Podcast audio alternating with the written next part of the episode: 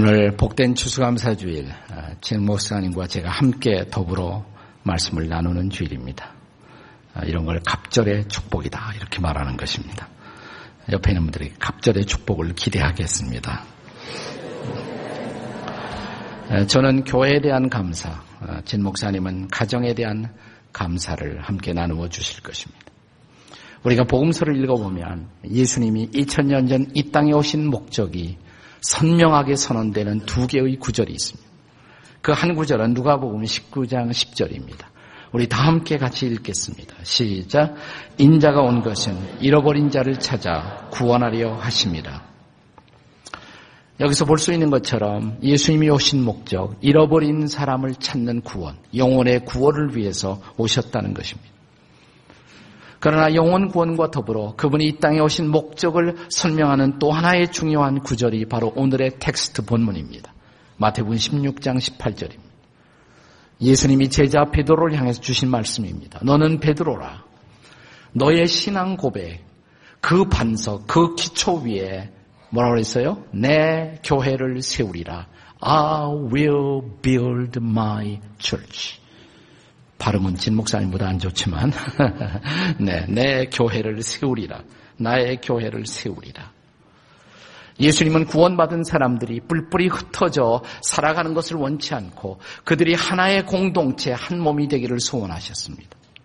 왜냐하면 한 몸으로서 교회의 사명을, 미션을 감당하기 위해서입니다. 교회가 뭘까요? 저는 교회를 두 가지로 정의합니다. 첫째, 교회는 구원받은 사람들의 공동체입니다. 구원받은 사람들이 함께 모여 믿음을 격려하고 사랑을 격려하고 소망을 나누면서 서로를 일으켜 세우는 것입니다. 나 거기에서 교회의 소명은 끝나지 않습니다. 두 번째 교회의 소명은 밖을 향한 것입니다. 교회는 세상에서 빛이 되고 소금이 되어야 합니다. 이것을 한마디로 말하면 세상의 소망이라고 말할 수가 있습니다. 교회는 세상의 소망이 되어야 합니다.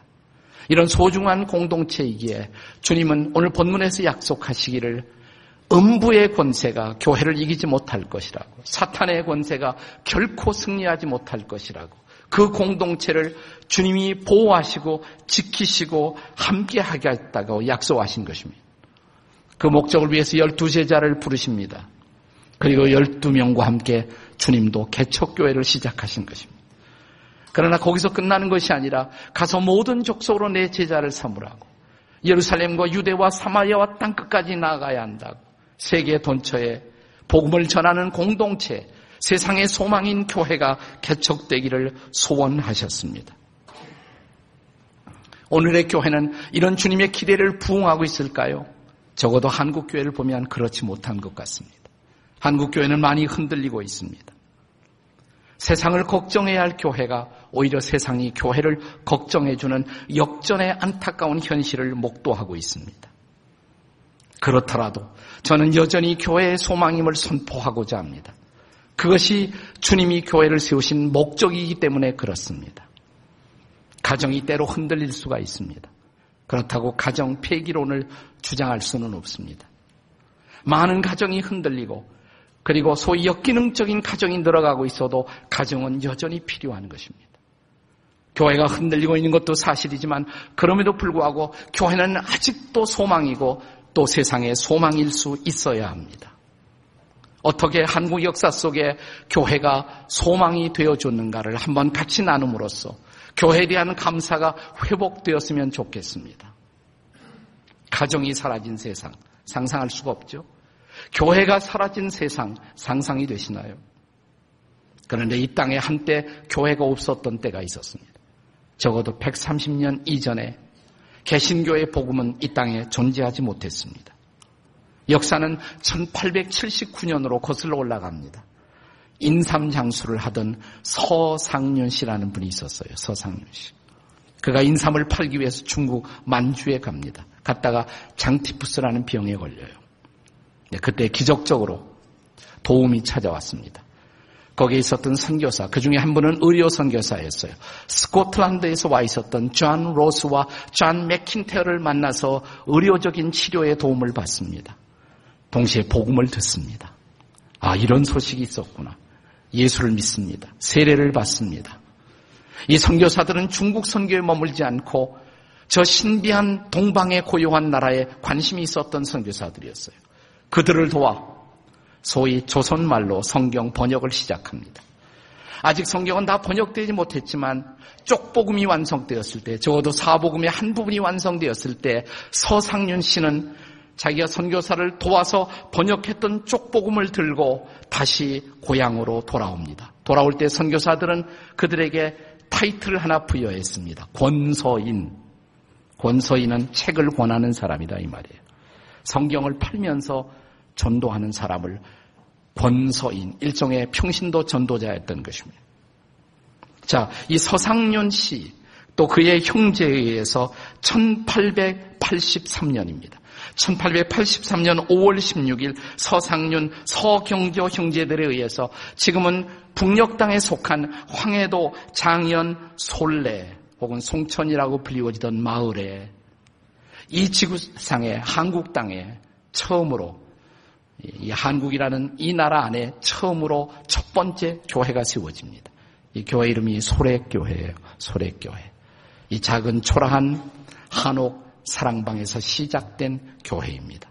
얼마 후에 조금 그럴듯한 아, 초가집이지만 나중에 기와도 언굴에서 교회를 하나 세우게 됩니다. 이 소래교회를 복원한 모델을 보고 싶으시면 양지의 총신대학교 가시면 복원된 소래교회를 거기서 여러분이 만날 수가 있습니다. 1883년 5월 16일 소래교회가 세워지고 나서 그 다음에 2년이 흘러요. 1885년 4월 5일입니다. 부활절 오후 3시에 선교사라는 타이틀 가진 두 청년이 처음으로 제물포항, 인천항을 통해서 한국 땅에 입성합니다. 당시 26, 27살의 청년이었던 두 청년, 한 청년의 이름은 아펜셀라, 또 한 청년의 이름은 언더우드가 이 땅에 들어오게 됩니다. 이날 이 땅에 상륙한 언더우드는 이 땅에 상륙한 조선 땅에 발을 디딘 소감을 기도문으로 남깁니다. 이렇게 기록되어 있습니다. 우리는 부활절 여기에 왔습니다. 사망의 빗장을 깨뜨리신 주께서 이 백성들을 얽매고 있는 결박을 푸시고 이 백성들을 자유와 빛으로 인도하소서. 계속되는 기도문에는 주여 지금 저희들의 눈에는 아무것도 보이지 않습니다. 메마르고 가난한 이 땅. 나무 한 그루 시원하게 자라지 못하는 이 땅. 우리를 서양 귀신, 서양 귀자라고 손가락질하고 있는 땅.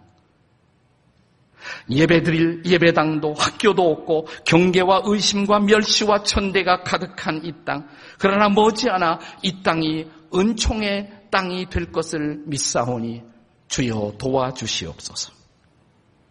1887년 9월 27일 화요일 밤입니다. 언더우드는 서울 정동에 한옥 거처 하나를 마련하고 자기 식구들을 포함해서 14명을 모아놓고 남한 땅에서 처음 공식적인 예배를 드립니다.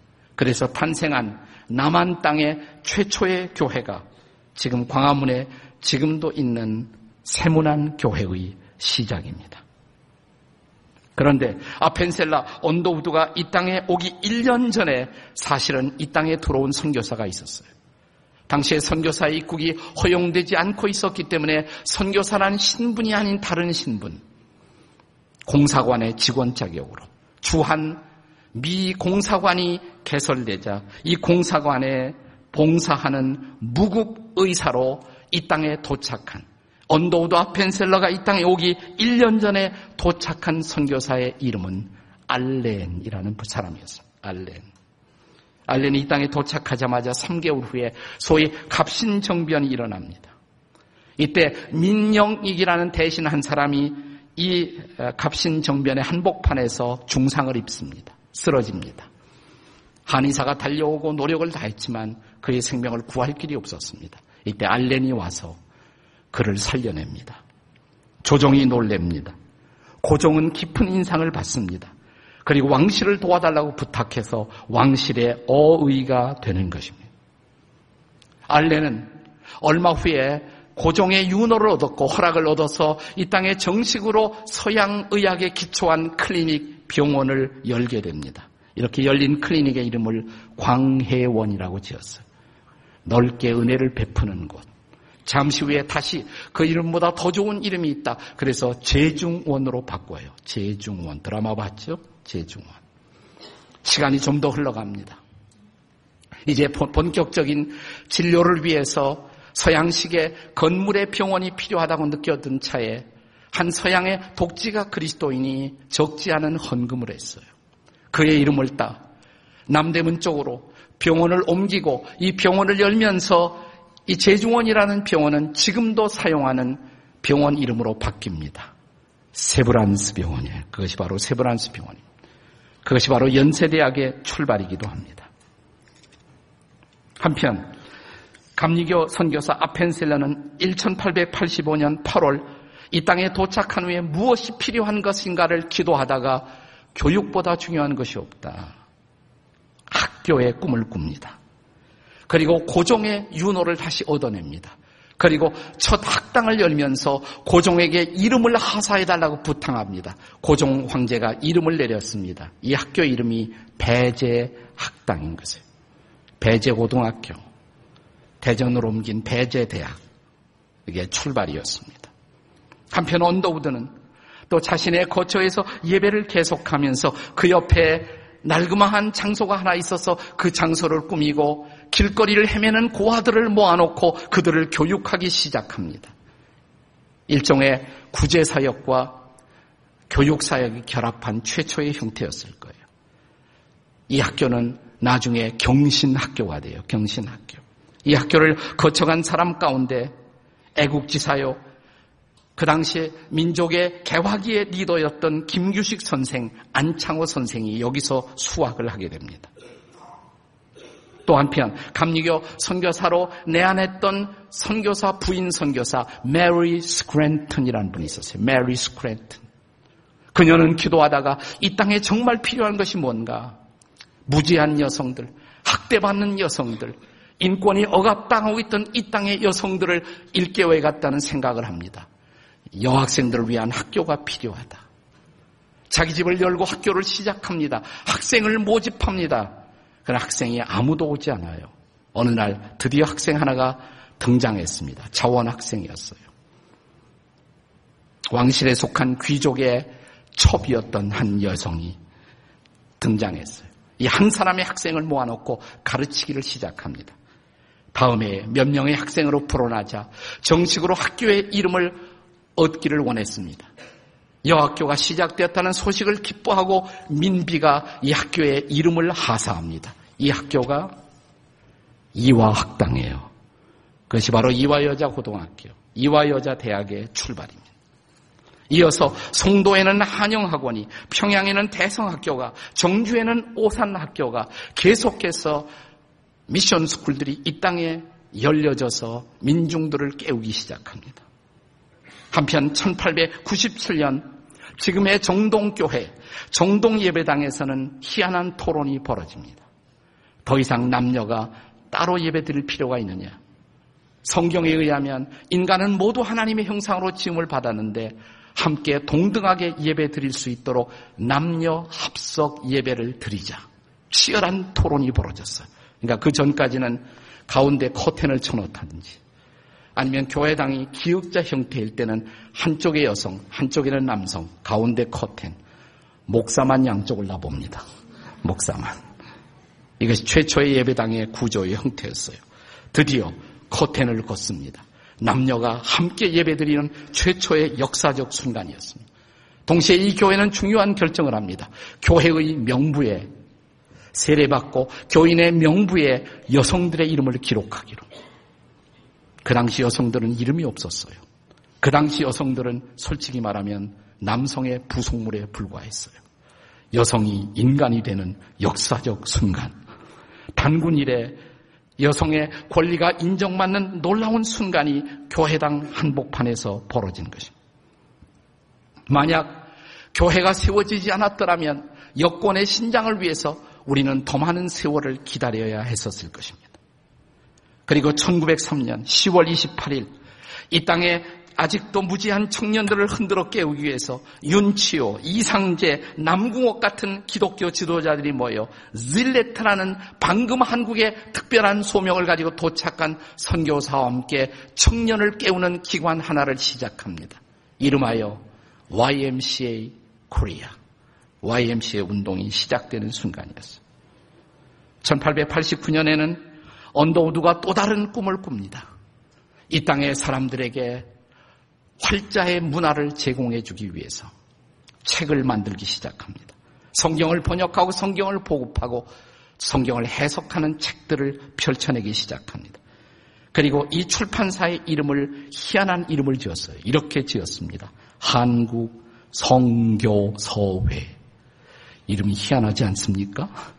성은 거룩할 성, 교는 가르칠 교자, 거룩한 가르침을 펴는 책을 출판하는 서회, 한국 성교 서회.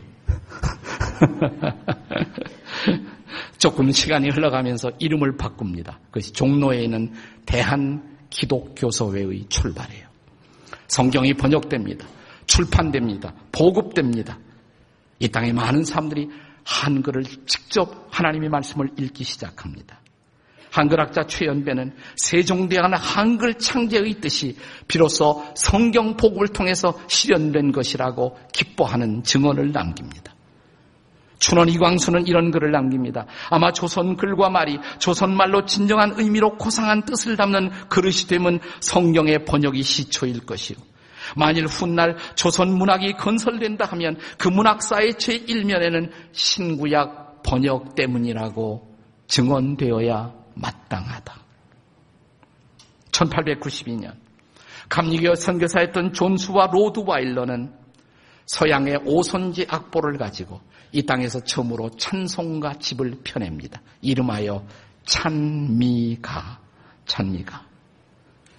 음악의 탤런트를 받은 음악에 목말랐던 수많은 민초들이 교회로, 교회로 몰려오기 시작합니다. 유일한 서양 악기였던 교회의 풍금을 목사님의 눈을 피해 몰래 몰래 타면서 음악을 연습하고 성가대에 참여하면서 노래를 부르면서 한국 교회는 세계적인 성악가들을 배출하는 모태가 되었습니다.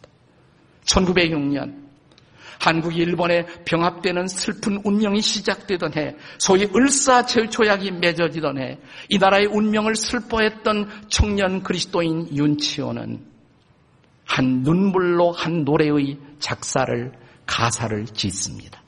그 가사는 이렇게 시작됩니다. 동해물과 백두산이 마르고 닳도록. 그리고 그 다음에 1907년 찬미가 속에 찬송가의 하나로 이것을 집어넣습니다. 애국가가 찬송가가 되는 놀라운 순간이었어요. 여러분의 애국가가 본래 찬송가였다는 사실을 아십니까?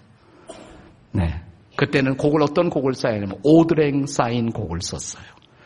나중에 안익태 선생이 다른 곡을 붙입니다마는 본래 오드랭 사인에 맞추어서 애국가를 불렀던 것입니다. 그래서 한국은 기독교 국가가 아님에도 불구하고 하나님이 보호하사 우리나라 만세를 고백하는 그런 놀라운 나라가 될 수가 있었던 것입니다. 1919년 이 나라의 독립을 되찾기 위한 3.1 운동이 터졌을 때 한국민족 독립선언 대표 33인 중에 그 절반에 해당되는 16명은 기독교를 대표하는 지도자였습니다. 당시 기독교의 인구는 2%밖에 되지 않았어요. 그러나 민족의 독립을 위해서 나섰던 사람 가운데 절반이 그리스도인들이었습니다. 만세 사건의 본부는 가히 교회라고 말해도 지나친 말은 아니었습니다. 교회마다 만세 사건이 터집니다. 그리고 교회가 불타기 시작합니다. 제암리 교회를 위해서 수많은 순교자를 배출하고 유관순 열사를 위한 수많은 순교자를 교회는 배출했습니다. 그렇게 민족이 가장 암울했던 시절 교회는 민족의 운명을 붙들고 있었어요. 그리고 민족전쟁 6.25가 났을 때 무신론적 공산주의에 함몰되지 않도록 깨어있는 그리스도인들이 교회를 통해서 이 민족의 최전선을 지키고 있었던 것입니다. 전쟁이 끝나자마자 이 땅에 상처 입은 수많은 고아들과 민중들을 치유하기 위해서 민족 재건에 앞장선 것도 교회였습니다. 사회복지사요. 수많은 고아원들을 선교사와 더불어 열었고 농촌 재건 운동을 시작합니다. 김용기 장로님이 시작한 가나안 농군 학교는 이민족을 결정적으로 다시 일으키는 새마을 운동의 모태가 되었습니다. 그래서 전쟁 후 인류 역사 사상 유례 없이 짧은 시일 안에 다시 일어나 선진국의 대열에 진입할 수 있었던 이 민족이 경험할 수 있었던 놀라운 기적, 이 기적을 교회를 떠나서 설명이 가능할 수가 있겠습니까? 교회가 없었더라면 이 기적을 어떻게 설명할 수가 있겠습니까? 그러나 이런 기적이 가능하기 위해서 우리의 신앙의 선배들이 얼마나 피를 흘렸는지 우리는 그 희생을 잊지 말아야 합니다. 무엇보다 십자가에서 피 흘려 우리를 구원하신 예수 그리스도. 그래서 성경은 교회를 가리켜서 피로 값주고 사신 교회라고 고백합니다. 20년 전 하나님은 부족한 제 마음 속에 당시 미국에서 목회하고 있던 제 마음 속에 한국으로 돌아가 건강한 교회를 세우라는 교회 개척의 꿈을 주셨습니다. 그래서 19년 전 바로 11월입니다. 이 수지 지금은 아파트가 들어섰습니다마는 당시에 그곳은 아, 선경 스매트라는 그런 카세트 테이프 만드는 공장이었어요. 이 공장 강당에 모였던 65명. 이 사람들이 첫 예배를 드린 우리 교회 첫 예배를 드린 성도들이었습니다. 지구촌 교회가 없었더라면 그동안 복음을 듣고 구원을 확신하고 그리고 신앙의 새로운 삶을 살고 그리고 아름다운 공동체를 만든 3만 가족의 공동체가 지금 여기에 있을 수가 있었겠습니다. 지구촌 교회가 세워지지 않았더라면 우리가 직접 파송하고 협력하는 300 선교사님들과 더불어 펼치는 선교의 장이 가능했을까요? 지구촌 교회가 세워지지 않았더라면 12개의 사회복지 기관을 통해서 우리의 지역 사회를 끌어안는 이 사역이 가능할 수가 있었겠습니까? 지구촌 교회가 세워지지 않았었더라면 오늘날 한국 영성운동에 새로운 모티브를 제공하고 있는 필그림 하우스가 세워질 수가 있었겠습니까? 지구촌 교회가 개척되고 세워지지 않았었더라면 해마다 여름철 우리가 한국의 도시 도시 한 도시를 끌어안고 펼치는 블레싱 사역이 가능할 수가 있었을까요? 지구촌 교회가 없었더라면 오늘 여러분은 어떤 자리에 있었을까요? 오늘 여러분은 어떤 모습으로 이 자리에 있을 수가 있었을까요? 지나간 19년 동안 이 지구촌 교회를 개척하고 섬길 수 있었던 것은 저의 특권이었습니다. 그것은 하나님이 내려주신 황송한 특권이었습니다. 이 아름답고 영광스러운 주의 몸 된 교회를 세워가는 사역 가운데 함께 동참하시고 함께 섬겨주신 지구촌 교회 모든 지체들에게 이 감사절 특별한 감사를 드리고 싶습니다. 그러나 진정한 감사는 우리 교회의 진짜 주인이신 예수 그리스도 그분 앞에 우리 교회의 오늘이 가능할 수 있도록 도와주신 그분 앞에 우리의 감사를 드리고자 합니다. 그리고 또 하나 저의 리더십의 바톤을 타취하시고 오늘 교회를 아름답게 최선을 다해 섬기고 있는 진재혁 목사님께도 감사를 드립니다. 이제 진 목사님 나오셔서 가정에 대한 감사의 메시지를 증거해 주실 때 여러분이 할 수 있는 최선의 박수로 맞이하겠습니다. 할렐루야.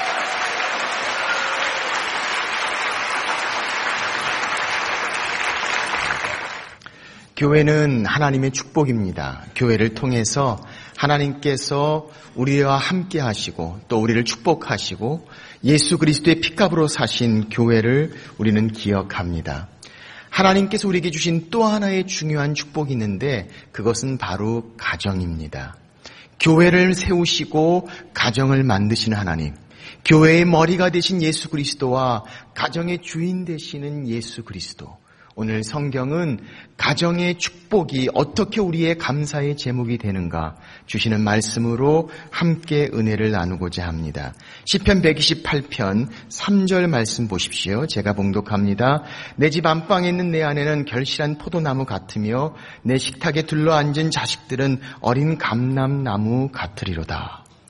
오늘 이 말씀을 보시면 아마 우리 홀리웨이브에 있는 우리 젊은이들, 청년들에게는 제일 애매한 말씀이 아닐까 싶습니다.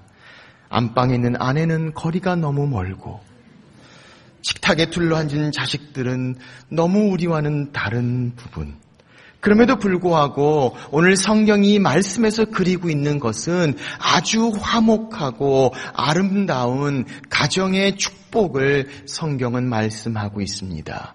사실 우리가 청년과 젊은이로서 많이 크고 중간이라고 하지만 완전히 우리의 독립된 가정을 이루지 못합니다. 그렇다고 해서 가정과 정말 좋은 관계에 성숙한 관계에 완전히 들어가지도 못하고 어떻게 보면은 샌드위치처럼 중간에서 가정의 소중함을 깊이 인식하기보다는 오히려 더 많은 갈등과 고통이 우리 가운데 있는 경우들을 우리는 보게 됩니다.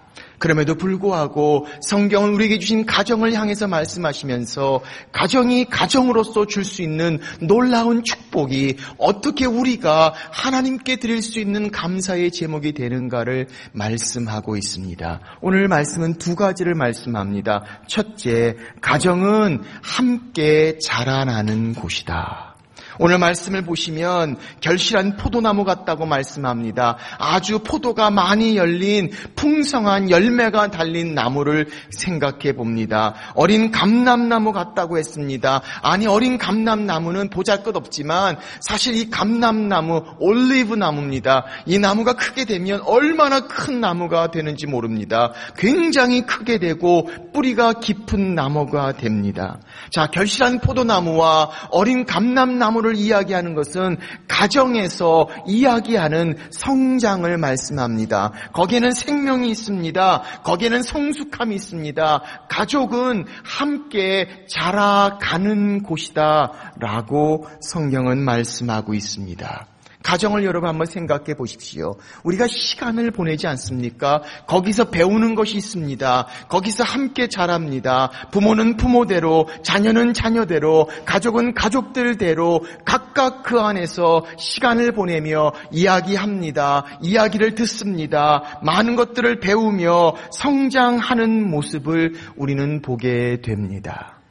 태어나서 아마 말하는 걸 제일 처음 배운 곳이 가정이 아닐까 싶습니다. 노래라는 것을 처음으로 배운 그곳이 가정이 아닐까 싶습니다. 아마 우리 가운데 많은 분들은 자전거 타는 법을 제일 먼저 배운 곳이 가정이 아닐까 싶습니다. 우리가 알지 못하고 느끼지 못하지만 굉장히 많은 것들을 우리는 함께 시간을 보냈습니다. 배우고 성장하고 자라고 때로는 하나님께서 자녀들을 통해서 부모에게 말씀하십니다. 때로는 하나님께서 부모들을 통해서 자녀에게 말씀하십니다. 가족들을 통해서 말씀케 하시고 깨닫게 하시고 함께 성장하고 함께 자라게 하는 곳 바로 그것이 가족이다라고 말씀하고 있습니다. 오늘 그 가정이 없었다면 오늘 우리가 이 자리에 있을 수 있을까요? 아니 우리 중에 어떤 분들은 결코 가정이 아니었다라고 소리치고 싶은 사람이 있을지 모릅니다. 그러나 우리가 좀 더 생각해 본다면 사실 그렇지 않습니다. 지금 내가 힘들어도 가정이 있었기 때문에 여기까지 올 수 있었습니다. 아니 배울 수 없었던 것들을 배울 수 있었고 볼 수 없었던 것들을 볼 수 있게 됐습니다. 시간이 같이 보내면서 검은 머리가 흰 머리가 되는 것을 보기도 하고 탱탱했던 피부가 전혀 그렇지 못한 것을 보기도 하고 아니, 이제 어렸던 자녀들이 성장해서 독립해서 집을 나가기도 하고 결혼한 후에 다시 손주들을 데시고 돌아오기도 하고 그 모든 과정을 통해서 가족은 함께 자라고 있는 겁니다. 함께 성장하고 있는 겁니다. 함께 성숙해 가고 있는 곳이 바로 가정이다. 그래서 하나님은 가정을 통해서 우리를 성숙해 하시고 성장케 하신다는 사실을 성경은 말씀합니다. 두 번째, 가정은 또한 서로 사랑하는 곳입니다. 이 말씀을 보니까 안방에 있는 내 아내는 이라고 이야기합니다. 아, 정말 그랬으면 좋겠다라고 생각하는 분이 있을지 모르겠습니다. 식탁에 둘러앉은 자식들은 이라고 이야기합니다. 아니, 너무 안 맞는다고 생각할지 모르지만 오늘 성경은 화목한 가정의 모습을 말씀하고 있습니다. 식탁에 같이 앉아서 식사를 하고 대화를 나누고 함께 게임을 하고 함께 시간을 보내고 서로 사랑하는 애껴주는 위해 주는 가족의 모습을 성경은 설명합니다. 물론 우리의 가정은 완전하지 않습니다. 아니 너무너무 힘들고 너무너무 괴로운 부분도 있습니다. 그러나 사랑하는 여러분, 이 세상의 어떤 조직보다도 그렇게 조건 없이 그렇게 우리 모습 그대로 이해하고 용서하고 받아줄 수 있는 곳은 가정 밖에 없습니다. 가족끼리 가장 많이 압니다. 그러면서 가장 안전합니다. 가장 평안합니다. 사람들에게는 그렇지 않습니다. 아니, 자꾸 어떻게 행동해야 되는 것들이 있지만 집에서는 네이만 입고 돌아다녀도 누가 뭐라는 사람이 없습니다. 화장 안 해도 아무도 신경 안 씁니다. 깻잎 딱 집었는데 여러 장 집혔습니다. 그대로 먹잔이 너무 짜고 노찬이 눈치 보여서 어쩔 수 없는 순간에 달려드는 수많은 젓가락은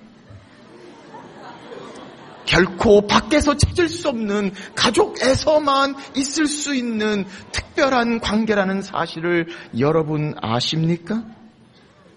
가족들끼리는 힘들고 어렵은 것이 있습니다. 아니 힘들고 어렵다는 그 말 가운데도 그만큼 생각하니까 그만큼 사랑하니까 그만큼 가깝게 마음에 두고 있기 때문에 더 부딪히고 더 힘들고 더 어려운 것이 아닙니까? 아무리 어떤 모습을 가져도 가족은 이해합니다. 생각합니다. 받아주려고 합니다. 아니, 어느 누구보다도, 어떤 조직보다도, 어떤 공동체보다도 제일 가깝게 우리를 그대로 사랑하고 이해하고 받아주는 것이 바로 가정이 아닙니까? 사랑하는 여러분, 우리가 새로운 아기가 탄생했을 때 그 집한테 가서 뭐라고 얘기합니까? 아기를 보면서 아, 아기가 너무 이쁘다. 아, 너무 귀여워. 진짜입니까? 우리끼리 솔직히 얘기해 봅시다. 아기 태어난 지 얼마 안 되면요. 안 귀엽습니다. 머리도 없어요. 얼굴은 부었습니다. 이목구비도 완전하지 않습니다. 솔직히 안 귀여운데 인사는 다 너무 귀엽다고 이야기합니다. 사랑하는 여러분, 그러나 진짜 귀여운 사람들이 있어요. 이뻐서 미치는 사람들이 있습니다. 너무너무 아름답게 생각하는 사람들이 있습니다. 엄마, 아빠입니다. 할머니, 할아버지입니다. 아니, 그 가족들은 얼마나 이뻐하고, 얼마나 귀여워하고, 얼마나 아름다운지 모릅니다. 저도 제 아, 딸들이 둘이 있는데 딸들에게 늘 이야기합니다. 야, 너 너무 이쁘다. You are so beautiful, so pretty. 너무 이쁘다고 이야기합니다. 그럴 때마다 우리 애들이 저한테 이야기합니다. 에이, 아빠니까 그러지. 아빠니까 그러지. 그러면서도 속을 얼마나 좋아하는지 모릅니다. 아빠니까 그런 거예요. 아빠니까, 엄마니까, 가족이니까, 우리는 그래서 남들은 어떻게 볼지 모르는 그것도 이뻐 보이는 겁니다. 사랑스럽게 보입니다. 귀하게 보입니다. 마음에 더 가깝게 와닿습니다. 가정은 서로 사랑하는 곳이기 때문입니다. 그러므로 사랑하는 여러분, 정용철 씨가 쓴 시 중에 이런 시가 있습니다. 이것 하나만으로. 나에게는 사랑하는 가족이 있습니다. 나는 우리 가족을 언제라도 만날 수 있습니다. 이 하나가 나에게는 얼마나 큰 기쁨인 줄 이제야 알았습니다. 나에게는 사랑하는 가족이 있습니다. 나는 우리 가족과 언제라도 전화를 할 수 있습니다. 이 하나가 나에게 얼마나 큰 즐거움인 줄 이제야 알았습니다. 나에게는 사랑하는 가족이 있습니다. 내가 우리 가족 중 한 사람에게 편지를 보내면 곧 답장을 받을 수 있습니다. 이 하나가 나에게 얼마나 큰 행운인 줄 이제야 알았습니다. 나에게는 사랑하는 가족이 있습니다. 나는 우리 가족에게 언제라도 선물을 보낼 수 있습니다. 이 하나만으로도 내게 얼마나 복받은 사람인 줄 이제야 알았습니다. 나에게는 사랑하는 가족이 있습니다. 나는 우리 가족과 언제라도 같이 식사를 할 수 있습니다. 이 하나만으로도 내가 얼마나 복받은 사람인 줄 이제야 알았습니다. 나에게는 사랑하는 가족이 있습니다. 나는 우리 가족에게 나의 아픔을 낱낱이 이야기할 수 있습니다. 이 하나만으로도 내가 얼마나 행복한 사람인 줄 이제야 알았습니다. 이것 하나만으로도. 그 가정의 축복을, 감사의 제목을 성경은 4절에 이렇게 말씀합니다. 여호와를 경외하는 자는 이같이 복을 얻으리로다. 가정의 화목함이, 가정의 행복이, 가정의 축복이 하나님을 경외하는 자에게 주시는 하나님의 축복임을 성경은 말씀하고 있습니다. 아니 힘들고 어렵지만 우리가 하나님을 경외함으로 나갈 때 그리스도의 사랑을 함께 나누는 한 하나님을 찬양하고 경배하는 그 가정에게는 하나님이 주시는 가정의 축복을 성경은 말씀하고 있습니다. 오늘 우리 가족들이 그렇게 함께 하나님을 찬양하고 경배하는 가정들이 있습니까? 여러분 감사하십시오. 같은 영적인 감사의 제목을 가지고 있다는 것이 얼마나 큰 축복인지 모릅니다. 우리 가운데 아직 그렇지 못한 분들이 있다면 하나님의 말씀을 들으십시오. 성경은 말씀합니다. 주 예수를 믿으라. 그리하면 너와 내 집이 구원을 받으리라. 하나님께서는 나만의 구원뿐만이 아니라 우리 가정을 생각하십니다. 우리 가족들을 생각하십니다. 우리를 통해서 축복의 통로가 되어 그들에게도 주의 복음과 은혜가 주의 사랑이 전달되기를 원하신다는 것을 성경은 설명합니다. 제가 신방하고 상담할 때마다 얼마나 많이 듣는지 모릅니다. 목사님, 예 때문에 우리 온 가족이 하나님 믿게 됐습니다. 목사님, 예 때문에 우리가 하나님 앞에 처음에 얼마나 힘들게 구박했는데 나중에 다 하나님 앞에 나오게 됐습니다.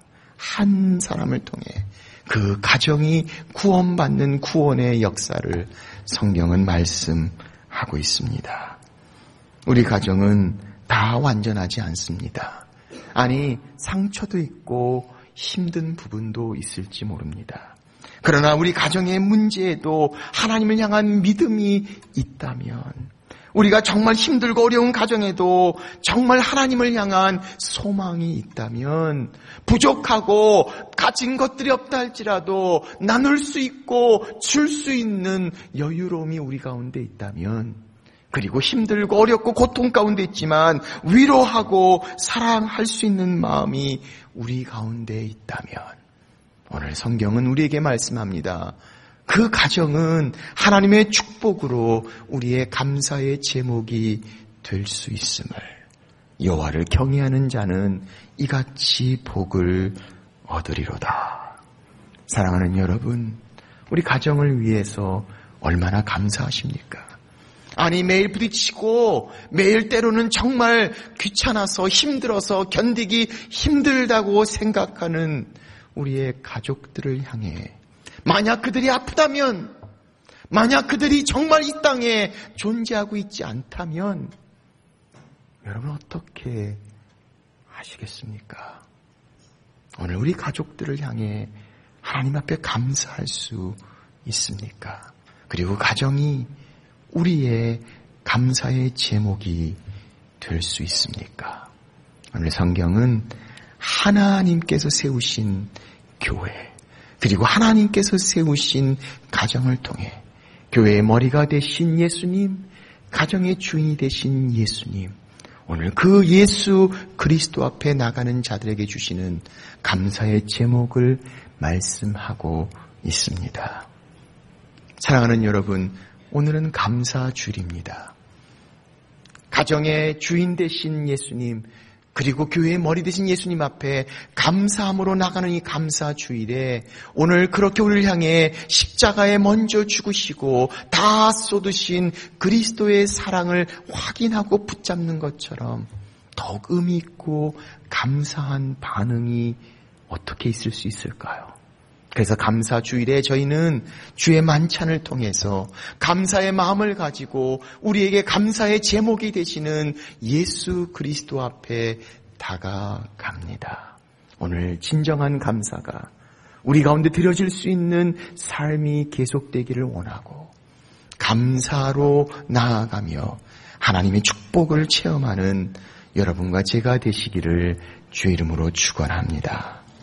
기도하겠습니다.